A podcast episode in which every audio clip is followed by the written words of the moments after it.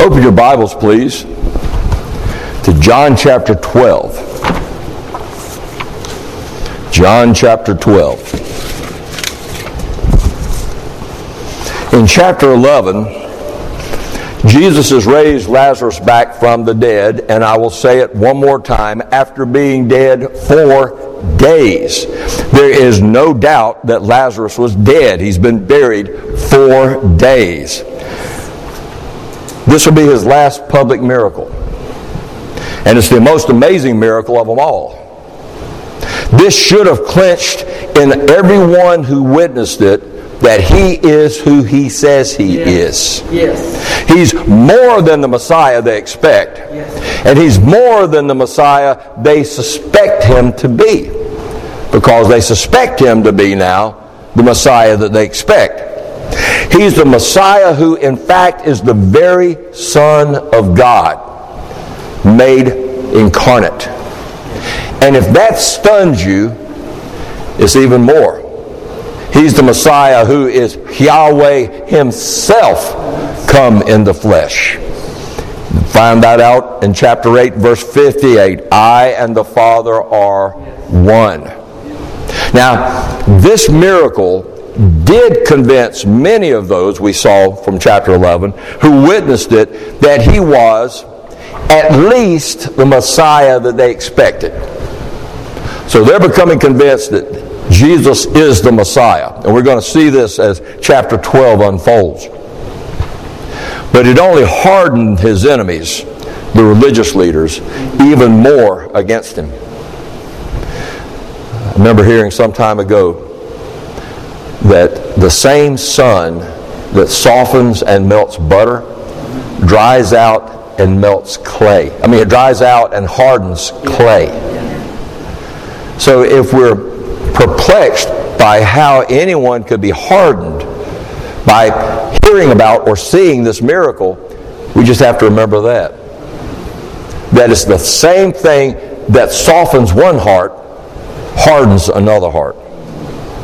So the Sanhedrin begins constructing their plan. They're going to arrest him, they're going to try him, they're going to condemn him, and they're going to use the Romans to execute him.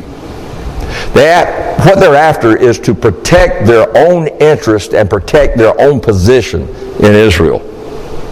So, the Lord Jesus moves 15 miles away to a little town called Ephraim.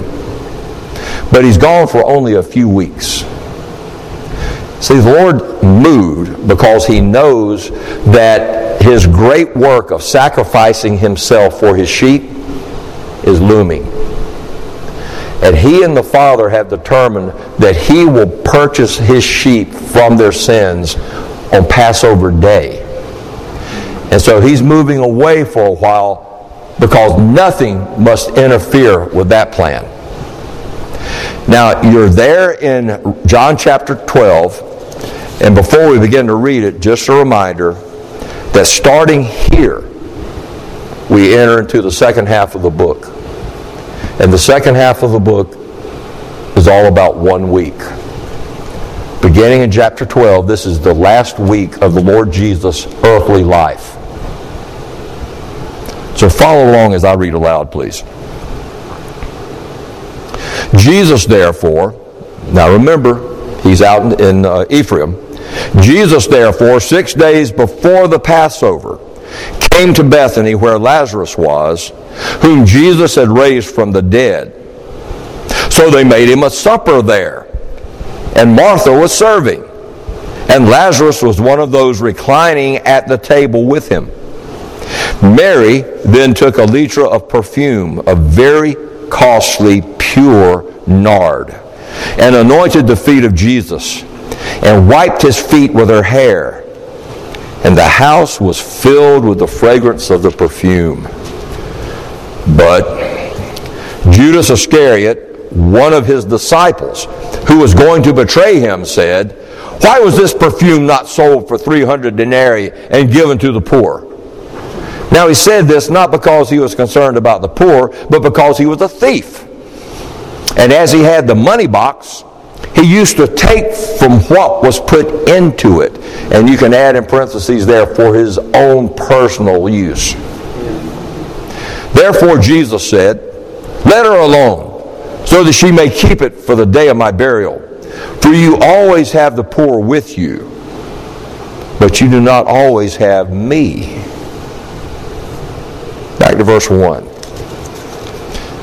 We're told that after spending some time there in Ephraim with his disciples, and of course, many people would have gone out to Ephraim to see him and to hear him because the news about Lazarus has spread like wildfire throughout all Judea and probably Galilee too.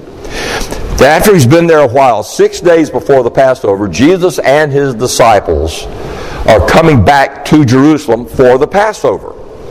It's interesting, as one of my commentators said, there's no record of any time in Jesus' ministry that he stayed in Jerusalem. He always went outside of Jerusalem to spend the night.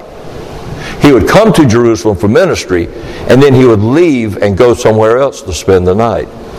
So, knowing what's waiting for him in Jerusalem, knowing what's looming in front of him, He's coming to the last Passover, which, as Pastor Jonathan so eloquently described to us last week, is going to be transferred into the Lord's Supper while Jesus has that last Passover with his disciples. As he's coming back, he stops off in Bethany.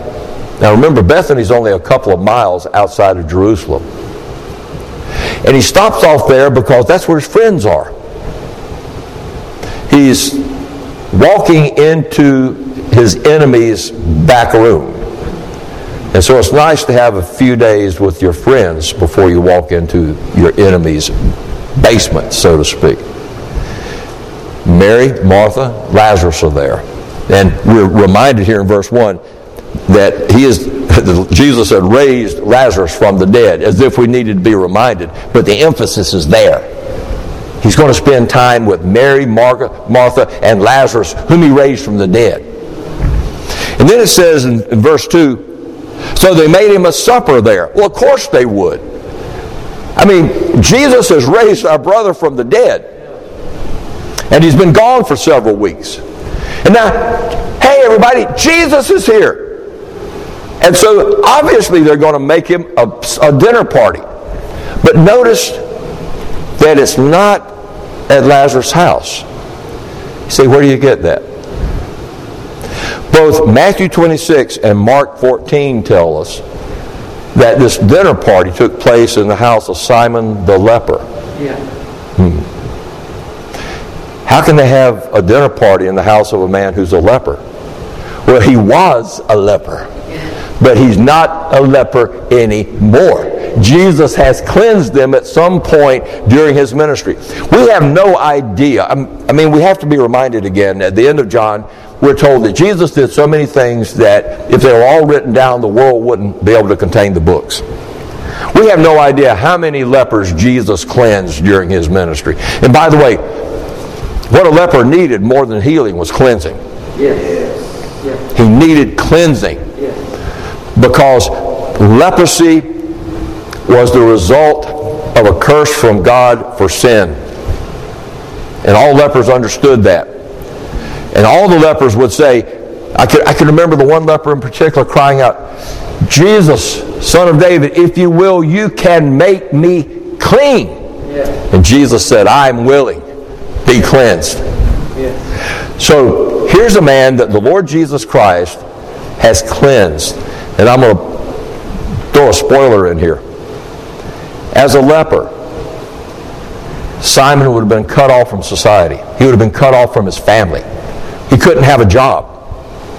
He had to separate himself and stay away from everyone else. When anyone came near him, he would have to warn them and cry out, unclean, unclean, so they would not become defiled by coming in contact with him. So that means he can't live in his house. He can't live with his family. He can't hold a job with other people. He can't worship in the synagogue. He can't go to the temple. He's isolated because of whatever sin he's committed. And Jesus gave him his life back. Yes. He raised Lazarus from the dead and gave him his life back. And he cleansed Simon and gave him his life back. And we also know that it's Simon the leper's house is where this party here in John chapter 12 takes place. Because you notice it says in verse 2 that Lazarus was one of those reclining at the table with him. If it was Lazarus and Mary and Martha's house, you wouldn't need to say that. Because obviously he would be reclining at the table in his own house. So we're being reminded here this is at the house of Simon the leper. And you think about it. What kind of gratitude must have filled that house that night? Yes. I, I mean, here's Simon saying, and I'll repeat myself this is the man that gave me my life back. I can worship now. I can sleep in my own bed with my own wife now. I can hold my children now. I can take up my work again. I can be, I've been received back into the community. I'm one of God's people among God's people again. You gave me my life back. And then, of course, you got Mary and Martha. You gave us our brother back. He was dead and you raised him from the dead and you gave him his life back. And of course, Lazarus is sitting there. Lord, you brought me from the dead and you brought me back to life and you gave me my family back. It's interesting. Lazarus never says anything in the Gospels. And you could expect that at this dinner party, there had to be people there. I mean, we know that there's at least 17 people there. Do the math. So it has to be a pretty good sized house. But there had to be people that were asking Lazarus, what was it like when you were separated from your body? What was it like? Why isn't that listed here? Why isn't that recorded? It's not important. This is about Jesus, yes. not about Lazarus. Yes. Yeah. And notice in verse 2 that it says specifically, Martha was serving. I love that. Of course, Martha's serving. That's what Martha does. Martha's a server. She wants to do that. But notice this time there's no grumbling. There's no, Lord, tell my sister to come and help me. No, she's serving and she has other ladies helping her serve, and she's serving with a glad heart. Jesus gave me my brother back, and I'm going to feed him tonight. Boy, am I going to feed him tonight. And then in verse 3, we're told, Then Mary took a litra of perfume, of very costly, pure nard. Now we've got to get the picture here. Nard. Nard was a perfume, it was the resin of a bush that grows in the Himalaya mountains.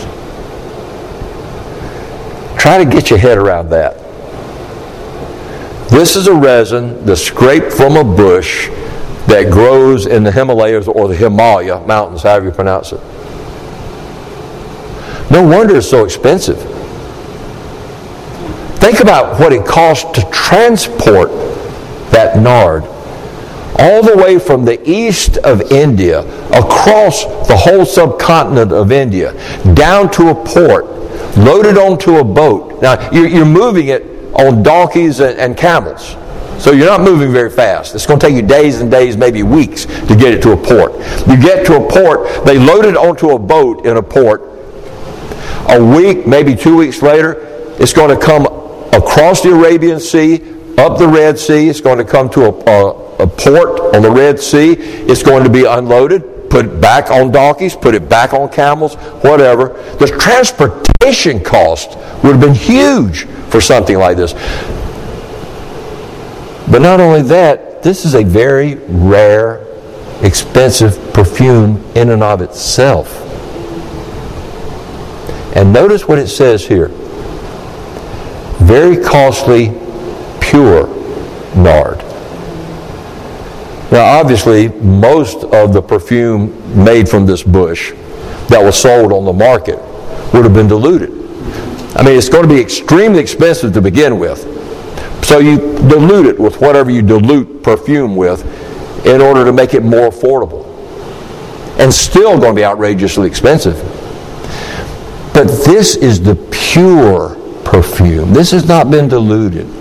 This is the most expensive nard that you can get. And she has a litra.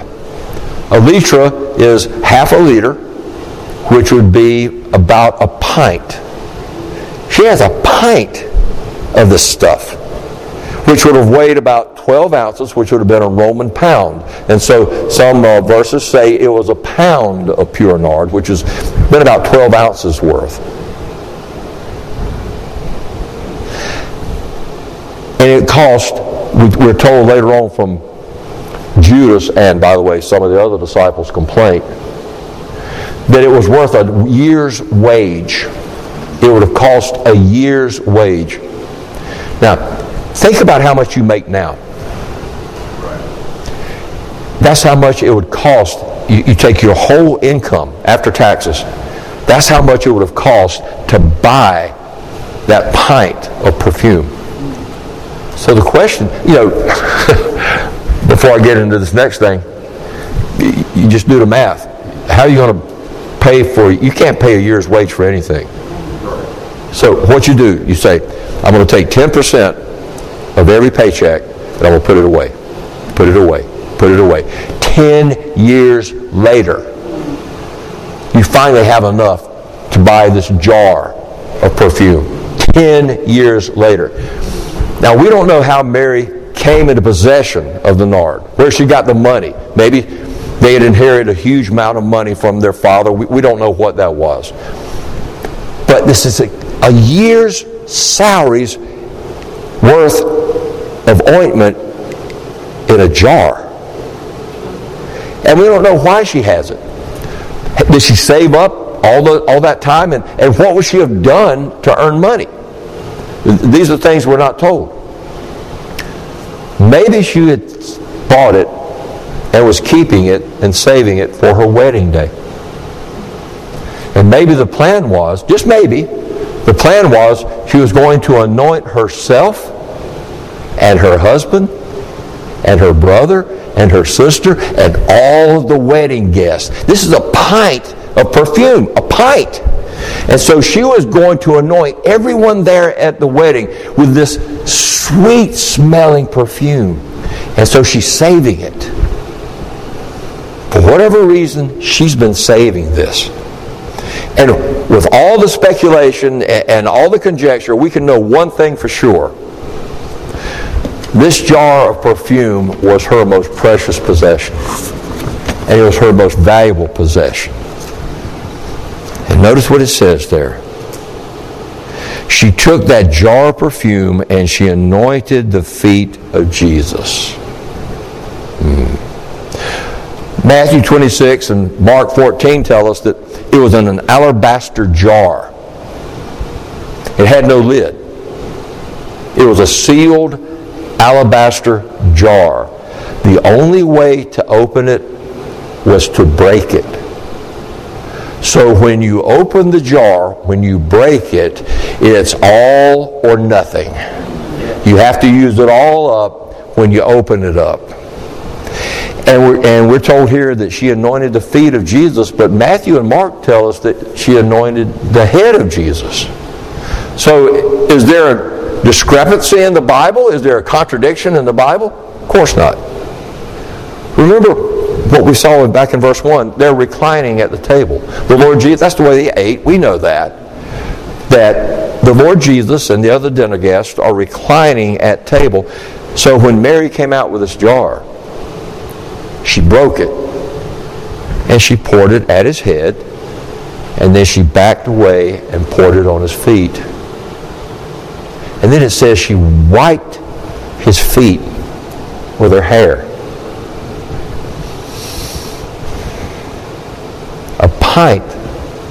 That's a lot of perfume. And Jesus got it all. So she's wiping up the excess.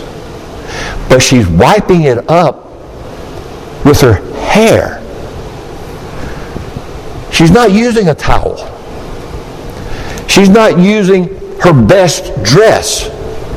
She's using her hair.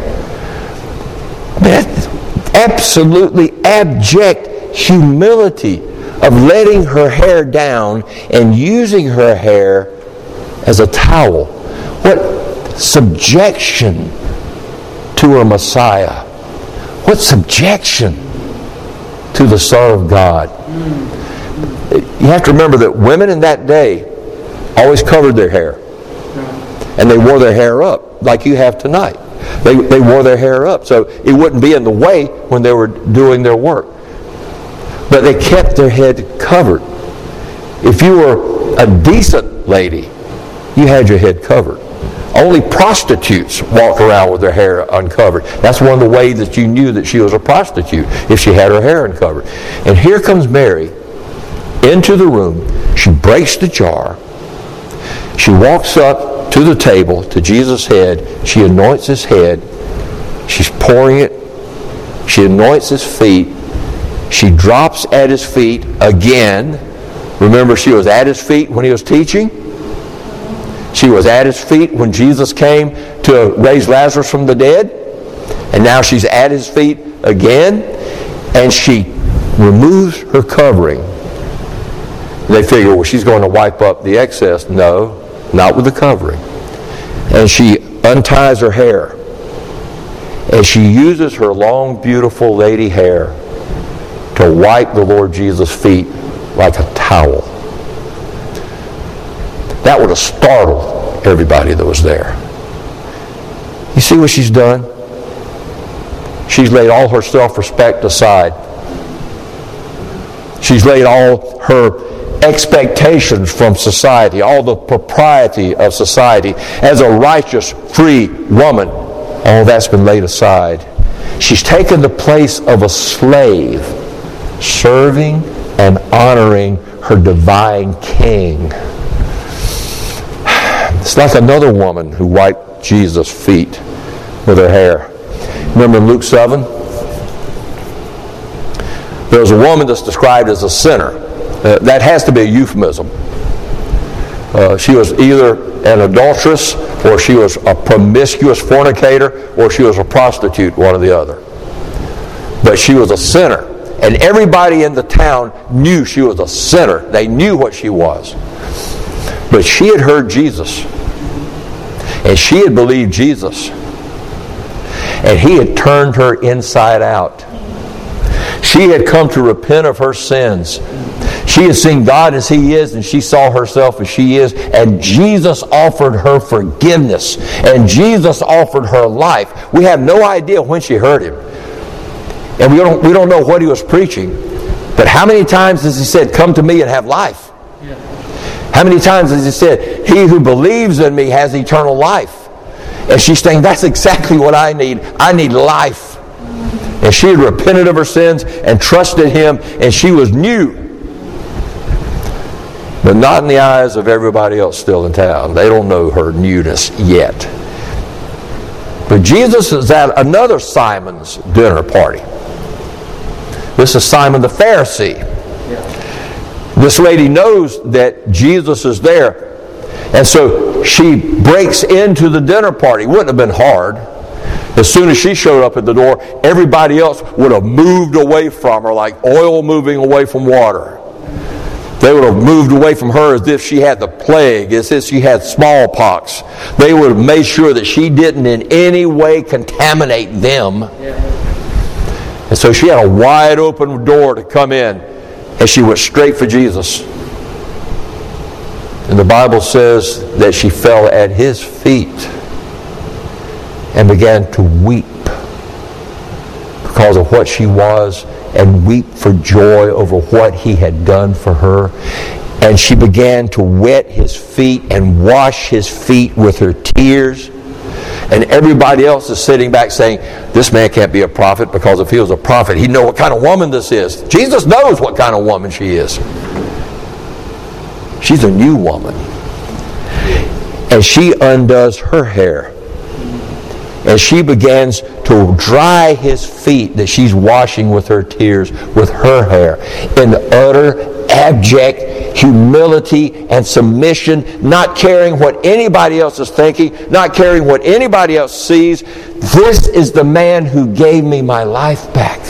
This is the man who made me right with my God. And the Bible tells us in Luke chapter 7 that after she had washed his feet with her tears, she anointed his feet with perfume. Mm. That's at the beginning of, Luke, uh, of Jesus' ministry. Yeah. This unnamed woman, this unnamed sister in Christ, if we want to put it like that. She washes his feet and, and dries them with her hair and anoints his feet with perfume at the beginning of his ministry. And I hear Sister Mary anointing his feet and wiping them with her hair at the end of his public ministry. And they have the same love and the same gratitude and the same wonder over this man Jesus. And they have bowed to and they have anointed their king. And everybody who saw Mary do that was filled with awe. No. Wish I could say that, but no. Look at verse 4. But Judas Iscariot, one of his disciples, one of his disciples, who was going to betray him, said, and we know what he said. Why wasn't this sold for 300 denarii and the money given to the poor? Matthew and Mark, when they're describing this situation, say, Why this waste? Why was this perfume wasted? And in Matthew and Mark, it's not just Judas, it's some of the other of the 12 who also joined in with the criticism. Hmm. Here we get an insight into Judas, though. Hmm. It's interesting that he knew exactly how much a pint of pure nard was worth. He knew how much money everything was worth. But he had no clue how much Jesus is worth to a condemned sinner. Money was everything to him. He's even willing to steal from the common purse that was entrusted to him. People would give them money. Uh, we're told in the other in the synoptics that some of the, the women that accompanied Jesus and the disciples, and that would have been a scandal. Some of the women helped to support them out of their finances because they were coming from rather well to do households. So Judas was entrusted with the money. He was the treasurer for the group. And that way you would pay for any traveling expenses you had, or if you came across someone who was poor and in need, then you could give them alms. But John said that when he said, Why wasn't this sold for 300 denarii and given to the poor? He wasn't concerned about the poor. He just wanted 300. He wanted a year's worth of wages added to the treasury so he could steal it later because he was a thief and he used to take out of the treasury for his own use. You see, Jesus was always nothing more than a money making scheme for Judas. I mean, he believes who Jesus is. He believes that Jesus is the promised Messiah from the Old Testament. And he believes, along with everybody else, that they're going up to Jerusalem for Jesus' coronation. And he believes that when Jesus becomes king and is recognized as Messiah, since he's already the treasurer, treasurer for the group, he's going to be made the treasurer of the kingdom. And then he can embezzle to his heart's content and buy all of the jets and all of the yachts and all of the mansions and everything else he can possibly want. And when I was preparing for this, one of the commentaries I've been leaning on is by Comfort and Hawley. And here's a quote that they made. Get this.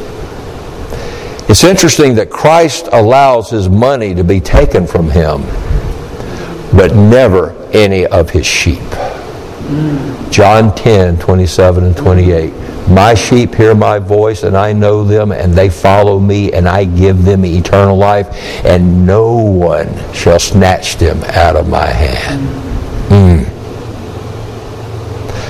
So here's Judas, and here's at least some of the rest of the twelve criticizing and carping on Mary for wasting the perfume.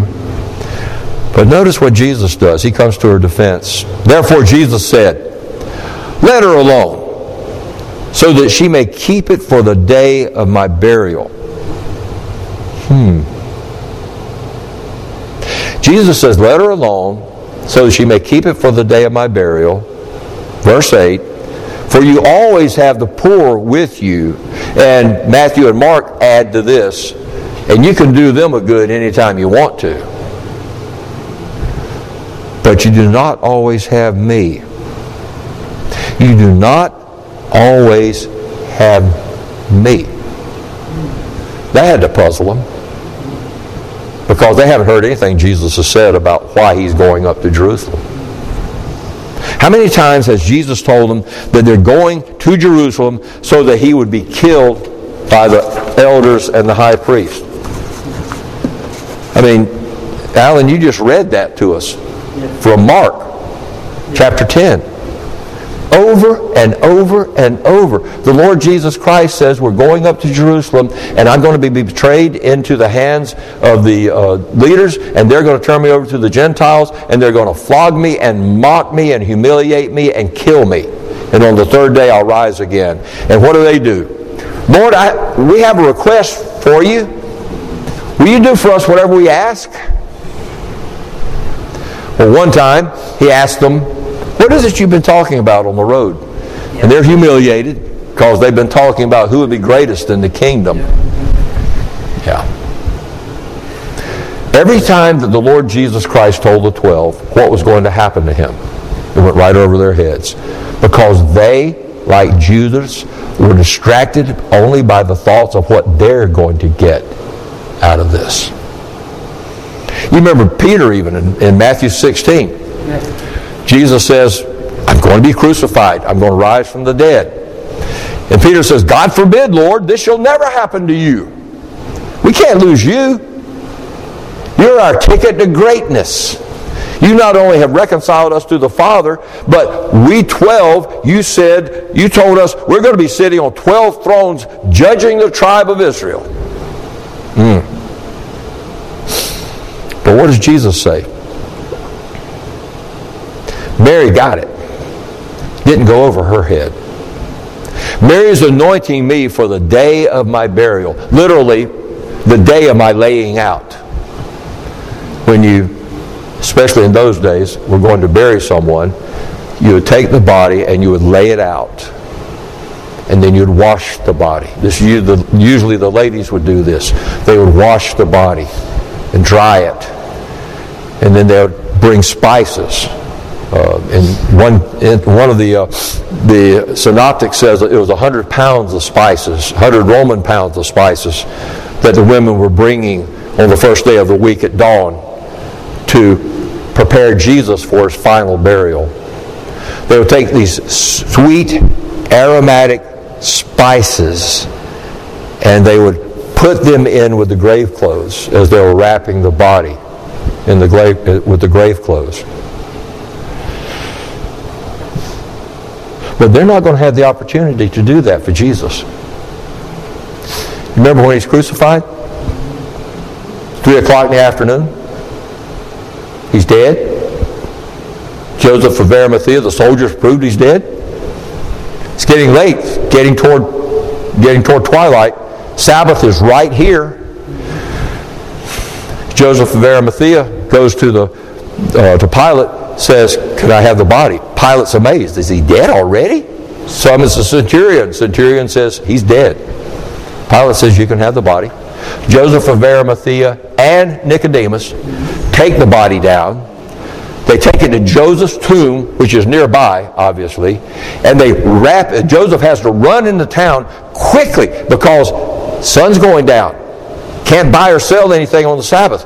Runs into town, buys linen, runs back, and they wrap the body, the bloody, unwashed body of the Lord Jesus Christ in the linen and lay, lay him in Joseph's tomb. And then they close it because they're going to have to wait until after the Sabbath to come back and finish honoring his corpse. And we're told also, as I said, on the first day of the week, the women came, one of the synoptics says, and they had a hundred pounds of spices to do that very thing. They were going to unwrap him, they were going to wash him, they were going to then add the uh, spices to the new clean grave cloths, and they were going to wrap him back up again. They were going to prepare him for his burial. They're not going to have that opportunity. Jesus says, Mary got it. She's done this for the day of my burial. She's anointed me for the day of my burial. It, it seems like Mary was more perceptive about what was going to happen to the Lord Jesus than the 12 were. She seemed to understand that this is not going to be good. That we know the power that the high priests and the other priests and the elders and the Sanhedrin have.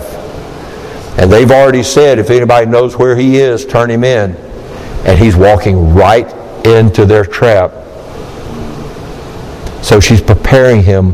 This is the last time she's going to have an opportunity to honor him.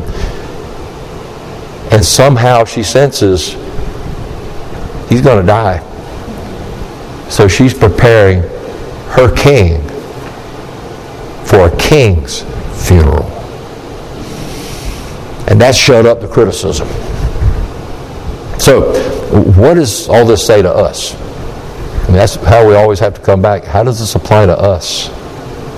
What are we to draw from this? That alabaster jar of very expensive, pure nard was the most precious possession that Mary had. And she devoted all of it to honor the Lord Jesus Christ. So, what's the most precious possession that you have? And we might be tempted to say, hmm, my house or my property. No, that's the most expensive possession that you have. What's the most precious possession you have? And for us men, we might say it's my daddy's shotgun. And for you ladies, we might, you might say it was my grandmother's rings my grandmother's earrings or, or whatever it was. But that's not right. The most precious possession that you have is you. Remember what Matthew 16 says, What will it profit a man to gain the whole world and lose his own soul? Or what will a man give in exchange for his soul? The most precious possession you have is you. So when we see that God the Father gives His own precious delight, His one and only begotten Son. If I can go back to Genesis, your Son, your only Son, the Son of your love, Isaac, God's Son, God's only Son, the Son of his heart, the one that is only begotten out of him from all eternity, the Lord Jesus. And we see him give his most precious delight up for us. And I don't need to belabor what us are. We know what we are. We know what we were. And as Eric said this morning, all of our sins were in the future when Jesus died for them. Yeah. We know what we were, and God the Father gave up His only begotten Son. He handed, literally, when it says gave up, He handed over to the Gentiles and to the Sanhedrin. He took His hands off His Son and let Him have Him. And we look at that and realize He did that for us. And when we see the Lord Jesus as He is, God the Son incarnate, God become human, our Creator who loved us and gave Himself willingly for us. When we think about what was read to us, Mark 10:45, the Son of Man has not come to be served, but to serve and to give his life a ransom for many. In Ephesians 1:7, in him we have redemption through his blood. Folks, the hymns got it wrong. His blood wasn't spilt. His blood was poured out. There's a difference between spilling something and intentionally pouring it out. In him we have redemption through his blood. We have, we have the forgiveness of sins. And then again, John 10, 27, 28. My sheep hear my voice, and I know them, and they follow me. And I give them eternal life, and they shall never perish. What are we going to do with that? When we see that, when we see that, when in our spirit, the Holy Spirit enables us to see that, all we can do is believe it. That's, that's all we can do. Believe it. I mean, what are you going to give Jesus for what he's given you? All I've got is me. Everything else I leave behind. Everything else somebody else is going to use the next day after I'm dead. It's going to belong to somebody else for them to break. All I have is me. And so, what are we going to do? Say, say, Lord, all I am and all I have is yours. It's actually always been yours. But you have entrusted it to me. All that I am, all that I have is yours. And like Mary, we give it to him gladly. Hallelujah. What a Savior. Stand up with me, please. Praise God from whom all blessings flow. Praise him, all creatures here below. Praise him above, ye heavenly hosts. Praise Father, Son, and Holy Ghost. Amen.